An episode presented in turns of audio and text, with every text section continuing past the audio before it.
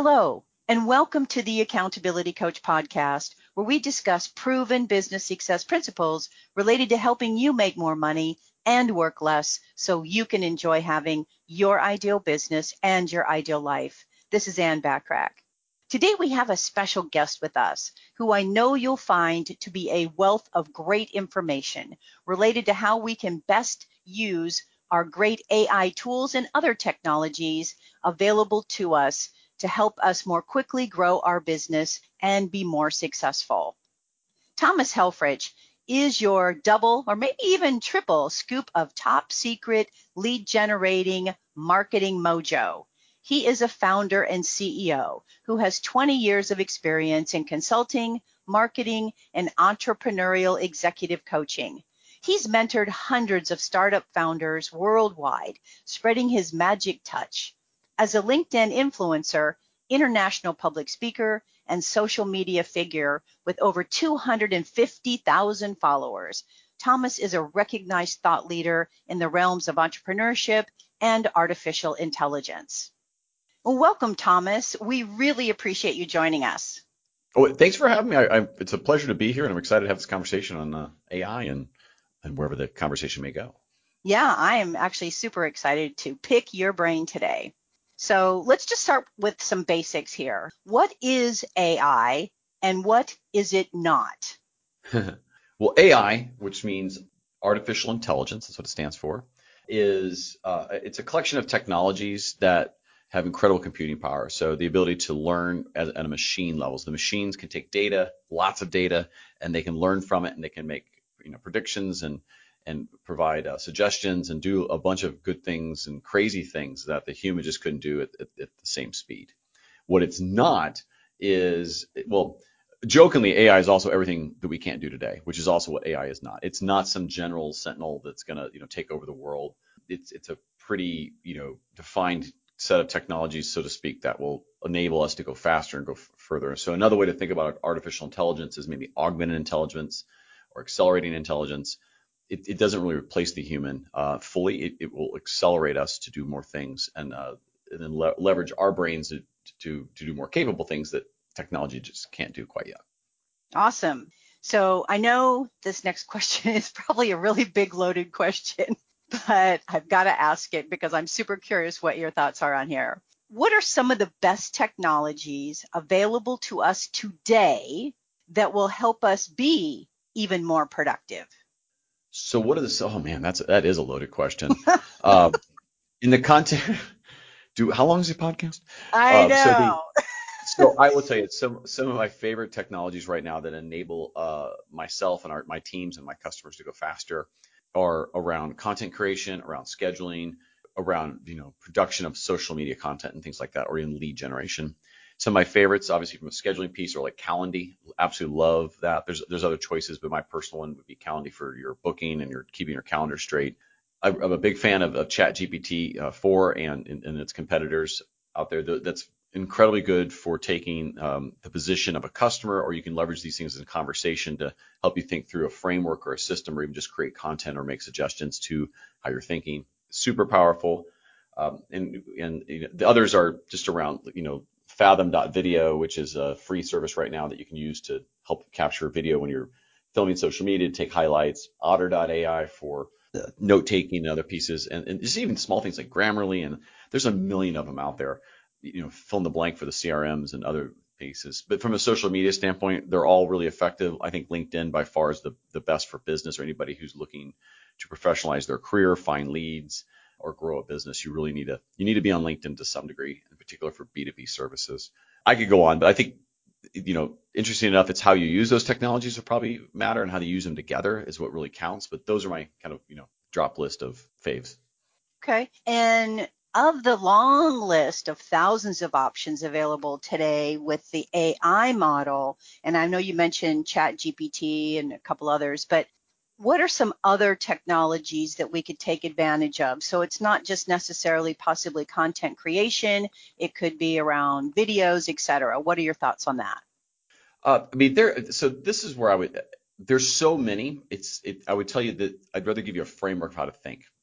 That'd and, be great. And, and, and I think that it could, like I have all the favorites we use, but the technology shift from month to month, year to year. What you want to find uh, is is first of all, you don't want to get technology fatigued. You don't want to be there's so much out there, and if it's not your core competency of understanding what these techs do and how to use them, you're going to get burnt out and you're going to spend a lot of money and you're not going to get any value from it or very little. I would find the least expensive solution that's free to get what you need done to accelerate your world. And you know, in particular, like you know how you can get them to work together. So, for for example, uh, you know, if you're using a form on your website, use Mailchimp. It's it's very inexpensive, and you can create an audience, and you can use email marketing and other things through that. You can use a, a technology that's also inexpensive called Zapier, and Zapier is something that can connect uh, APIs, application programming interfaces, just by a click of a button. So connecting your your Mailchimp to you know your email or to your calendar, or connecting a bunch of applications together to help them work together. But that way, the way to think about that is those are very inexpensive, they're very powerful, and you don't have to go full on enterprise mode on all these because some of the features are just more than you're going to need, especially as a small, medium business or a, solopreneur or a coach or something like that. Just find the things that are minimal. Uh, and the other way to think is find one social media account and go narrow and deep on it. So if your customers are on LinkedIn, go LinkedIn. If they're on, you know, Meta, you know, Instagram or whatever else, go there. If they're on TikTok, whatever, go narrow and deep on one of them because that's all the time you're really going to have. Now, you, as you get bigger and you're an organization and you scale up, that storyline changes, but it, but the principles apply of do it at least expensive as possible to solve a problem that's that's got tangible revenue or operational savings to it. In this world that we're in, there are just so many options. You talked about technology fatigue, but how do I even sort through all the options that are available to pick the best one for my firm? I feel like this is a layup question. Like they should just call me and I can help them. Um, maybe they should go to instantlyrelevant.com. By the way, this was not sponsored by instantlyrelevant.com. So uh, if you, you know, I, I would say you, you do need to ask some peers, mentors, uh, and ask a lot of questions. So uh, find somebody who can who can help you understand the problem you're trying to solve. Shamelessly is probably the right word. I do help people just from conversations, you know, from a Zoom meeting, just hey, this is what I'm trying to do. What would you do? just reach out, put things on Reddit. Like there's another place you can do it. You can go post something on LinkedIn. What would you do to solve this? Lots of people will jump in to kind of help you think through the problem.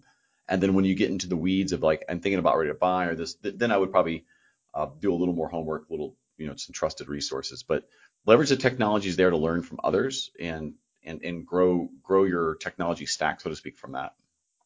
Okay, so let's say I found these certain technologies that I think are going to be really good for my firm how do I then really empower my team to apply all of these new, new tools to get even more done and be even more productive?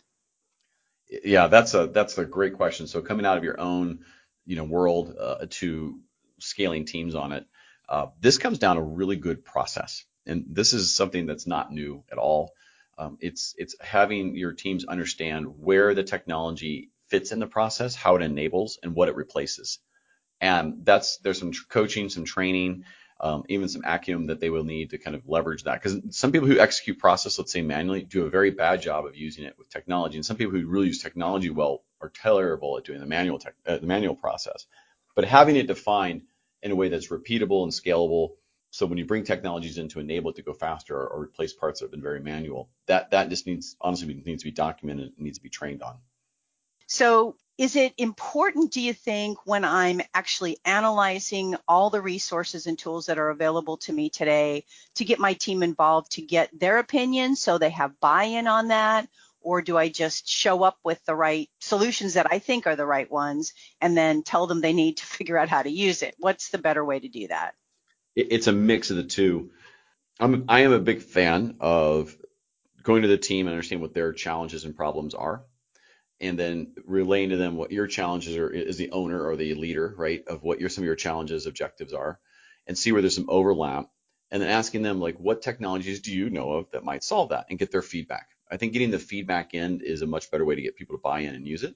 And you may discover, and, and I know I have, you know, some, you know, gold nuggets, gems that no, oh, oh in a previous role I used X, Y, and Z. I was really good at it. This might help and that's a great way to discover what it is you should go use because you'd be like, well, tell me about it. And they know all about it. And you're like, I'm not sure it's the right fit, but this person knows how to make it work and it works well.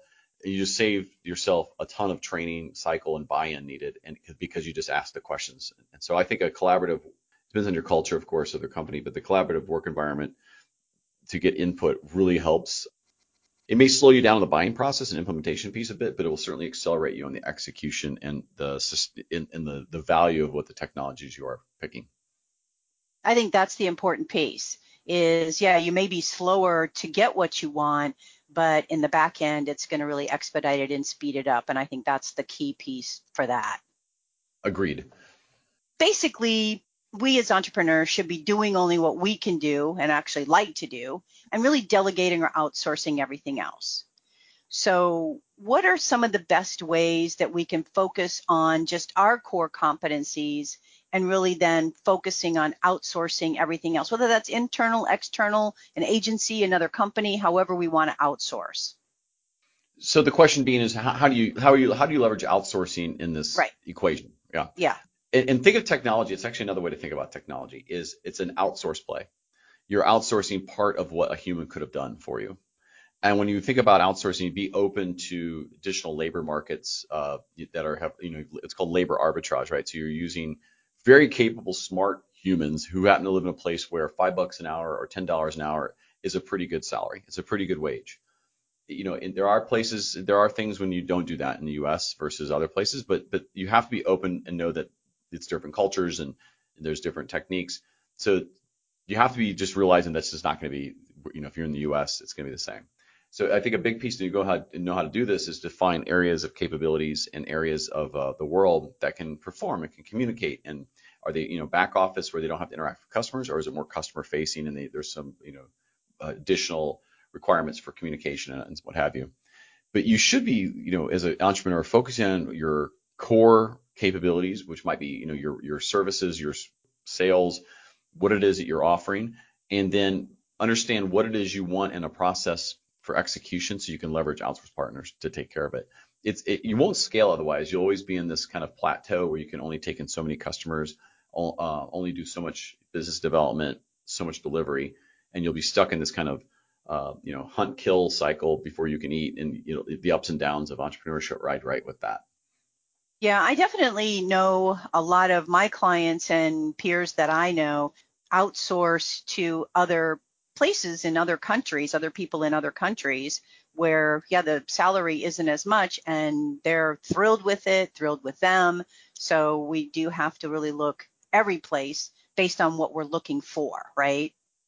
Yeah, well, part of it's cultural is the biggest piece. So you know, some people have great fits working with people out of India or Pakistan or even uh, out of South America. Others, you know, love the Philippines, love Vietnam. It really comes down to, to some degree, just how you culturally fit with the execution. Um, and you know, probably could do a whole podcast on the nuances of that. But but the idea is you'll discover that by working and experimenting with different uh, cultures and, and price points for it. And so that that is that that's not an easy thing. So like when you take on outsourcing, there's it doesn't just kind of happen, and you see lots of people like you know who go to Upwork or Fiverr. Those are great resources for projects. You can often find people long term out of that. But if you're going to build a team that's going to be executing, let's say for a customer client, you're going to have to really understand that there's there's a lot of work that goes into finding the right people, right team balance, specific, specifically if it's going to be remote. And then differently, if you're going to use an organization that kind of has people people in teams um, there's a bunch of those you have to go and kind of learn all that too. So it's a full-time job. I would I would seek some external help to help you navigate that and understand what it is you're trying to solve and, and where you possibly could go. Sometimes hiring a consultant is a good thing for the investment because you'll save a ton of money and time and uh, failures, if you will, if, if you know if you hire somebody who knows what they're doing with that even. Yeah, absolutely. Out of curiosity, now you've been using OpenAI for over three years now what do you think are the most significant? I know it's kind of a loaded question again, but the most significant improvements to date that are now available to us that we should or could be taking advantage of that maybe we're not to help our businesses grow? Yeah, so uh, and I'll give you more of the mindset because there's so many technologies that are coming. You definitely want to leverage technology to help you accelerate the con- content creation in the form of written, uh, video, audio. Uh, absolutely need to do that. Some other hardware technologies I think are very cool are just improvements in cameras and lighting and, and filtering. So if you want to improve your vi- visual quality, the, those prices aren't terribly expensive and you should, you know, invest in that. Unless you're just a podcast only, then just get a really good mic and ed- editing system. The the other pieces I think uh, are around uh, time management and accelerators of uh, you know keeping your your processes in time. So there's you always want to look for things that help you create a process, execute it, focus your time in to get that done or your teams. And and I think just staying uh maybe abreast of kind of the technology trends yourself is really important. So you're not, you know, five years down the road and you're like, what is this technology? I haven't heard of it. Like, you know, what is what? It's it's funny when people talk like, what is Web 3.0? What is all this stuff? It's like they've missed all the technology trends and stories that have come up from that, right? And and so I think just keeping keeping yourself kind of abreast of it and and, and really focused on uh, learning uh, every week will help you understand where you can apply these technologies like AI and automation other things to parts of your business in a way that's not too painful but incredibly valuable. Now, I recently heard something about, I think it was Google can figure out AI written content. So if, for example, I'm looking at new content creation, I want to rewrite something, I want a better take on something that I think could get me possibly better results and I put it into an AI system and it outputs something I think, oh, that sounds really great. Should I use that content as I've been given it from this AI resource or should I edit that or what are your thoughts on that? Yeah, I would definitely edit it. And, and there's a few reasons for that. Um, first of all, today, though, that may be better than you can write. In the future, it'll be very clear that was maybe AI written. Uh, and and the and the other piece of that is you want to make sure you're working your own personality and brand and, and value statements into some of this content. Now, the technology can really help you do that, but I would I would make sure you modify small stuff, maybe not like headlines or or small descriptions, but when you're writing something longer, put your thoughts, your experiences, because then it'll come across um, authentic to the reader, but also within search indexing and, and other things like this. So you should leverage this technology to accelerate you, like I said, not replace you. So to take a moment to kind of add your own two cents or nickel into it as well. So I guess you think that the future is still human led, not AI is going to take over everything, right? Absolutely, yeah. So, uh, you know, my background is in intelligent automation and AI systems, specifically, you know, about 10 years of that in consulting and advisory. What I've always seen in any of these bigger technologies, it's if it's not human led, it's somewhat bound to fail. So it is a mistake, in my opinion, right now to turn on AI and automation fully as an organization because your brand's not at risk, your messaging, your your creative thinking and positioning sometimes gets out of control. So definitely have human led, but the humans can be massive, massively accelerated by these technologies. Interestingly enough, you know, you think about what people some people do for a living. Hey, they're writers, they write content. Does this help their business with all these new tools or does it hurt their business? What are your thoughts?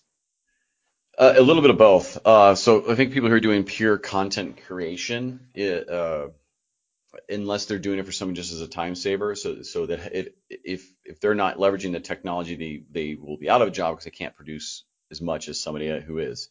So I think that's a you know slowly you just can't produce the content levels that people are going to expect when you're talking about maybe like ghostwriting or book writing, those technologies will enable you. It will not replace you right now. I mean, it could in the future, but I still think original thought and original authenticity will uh, will prevail in, in that kind of d- domain as well. But if you're not evolving with it and leveraging the technologies as you're doing it, you will get behind. And once you get behind, that's that's when you're at risk of you know your business falling plateaued or flat or not growing and or you not getting as many you know contracts if you're in a you know single uh, entrepreneur type thing. You have to use the technologies. You have to be up uh, uh, keep up with them and understand where it can accelerate you and where it's actually a threat to your business and then pivot your business to uh, not be as threatened by it.